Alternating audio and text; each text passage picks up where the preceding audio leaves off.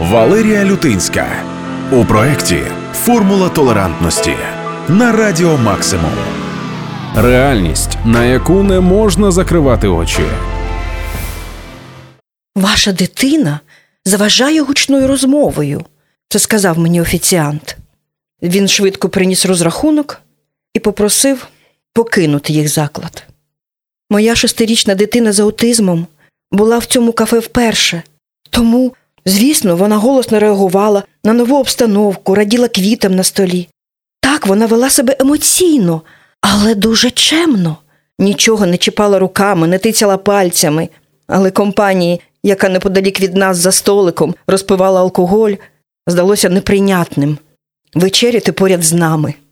Дорослим чоловікам і їх жінкам заважав сміх моєї дитини з аутизмом.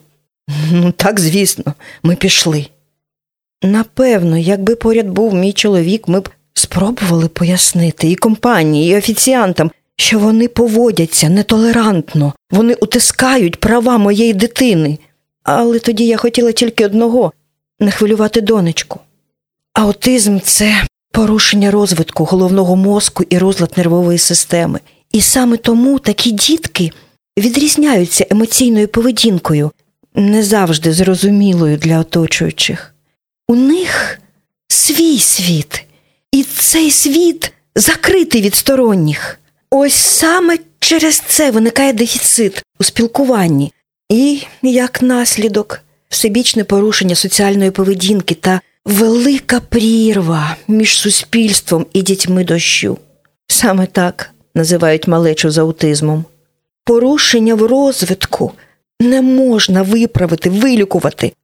Але якщо почати соціалізацію в перші ж роки життя дитини, вона буде повністю адаптованою і самостійною. Так, є важкі випадки аутизму, але більшість дітей просто потребує більше часу, аби навчити звичайним речам. І їм так необхідні терпіння, любов і увага оточуючих людей. За кордоном люди з аутизмом не ховаються, а навпаки, їх з дитинства привчають до правил та норм громади, аби напрацьовувались навички спілкування та самостійного обслуговування. В Україні ж діти й дорослі люди дощу, вигнанці.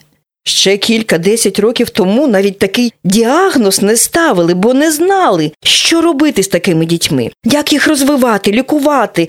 До того ж, часто батьки самі ізолюють своїх маленьких аутистів на дитячих майданчиках і в громадських місцях, аби запобігти упередженому ставленню до своєї дитини.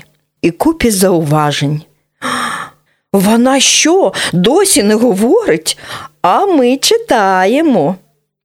Я прагну відкрити для своєї доньки світ. Я намагаюсь це робити і навчаю батьків інших дітей з аутизмом.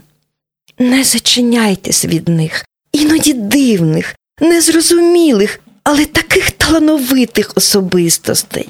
Крихти вашого терпіння дають шанс на повноцінне життя людей дощу. Формула толерантності на Радіо Максимум.